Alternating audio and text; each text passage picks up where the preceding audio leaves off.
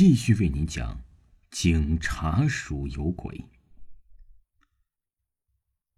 于是，这位隔壁座位的同事就顺着他的目光抬起头看闭路的电视画面，不看不要紧，一看同样是吓出了一大跳，大叫出来：“不是吧？这么猛！”这样一大叫，当时其他的夜班警员同事啊都跑过来看。都看到了一个白色衣衫、疑似女鬼在漂移之中巡仓。这时啊，有些反应快、胆子又大的警员迅速从值班室往扣留仓跑去。可是等到他们到了仓门口，却什么也没有，只有当时关押在仓里的六至七个疑犯，每个仓门上的锁都没有动过。这几个疑犯大部分都是单独囚禁的。警员寻到了最后一个仓房，有个男疑犯突然狂发大叫：“你们不要再吓我了，我不想看到了。”警员询问他究竟发生了什么事儿，疑犯哆哆嗦嗦的说：“我刚才看见有个白色的影子在走廊里飘来飘去，来回好几次啊。”接着，另一个单独囚禁的疑犯也讲：“我，我也看到有脏东西啊。”警员立刻进行全署搜索，高度戒备，搜寻结果依旧是一无所有。事后，人人都坚持说自己没有眼花。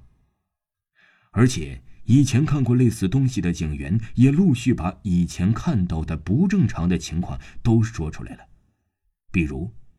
半夜值班警员去洗手间，在厕所的间隔里发出了奇怪的声响，进去查看却什么也没有。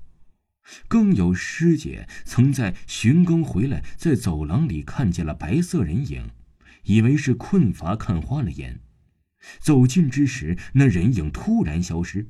警署闹鬼消息一经传出，人人不忘给关二爷上香，并且有疑犯。就此强烈要求调仓。由于事件太过离奇，警员暂时未敢翻看复查录影带，况且复查要有一定的手续，所以都是以不变应万变。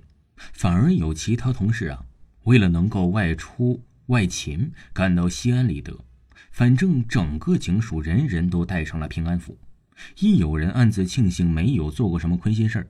最后，经过上级和高级警司批准，哎，出了闭路的电视录影，画面中能清楚的看到白色的长发人影的影子，但是技术科也没有进一步分析图像。到了最后，这卷袋子是销毁了还是封存了，不得而知。虽然说每间警署都供奉着关公像，照道理可以镇住妖邪之气。但发生了这样的事儿，还是让人有些心悸。有老警察跟年轻同事说，回归前警帽上还有港英徽章，上面有个皇冠，大家认为算是种黄旗，有辟邪功效。回归后，皇冠换了紫金花，应该更有气势。随后，关公像在差馆逐渐减少，大家关于传统文化的思考却一直没有结束。工作前拜关公的习惯也没有改变，所以说，即便是在科学的二十一世纪，事易时移，有些东西还是在人的脑子里几千年来啊根深蒂固的。记得香港回归半年后，这个地方也发生过了闹鬼奇闻，所有人言之确凿。有犯人说，在女激流室撞鬼。吓得女警都不敢单独巡仓。过去的年份久了，也有胆子大的老警察说：“有没有这么猛啊？”其实啊，是大家疑心生暗鬼吧。就算看见半个身子的人在飘来飘去，还能把一个完整的人怎么样呢？是否有奇怪的事情，谁也不知道。最好的办法就是首先调整自己的心态。调整心理情绪和对待这些事物的观念。如果不行，要相信科学，运用科学的分析手段和现代知识来研究问题。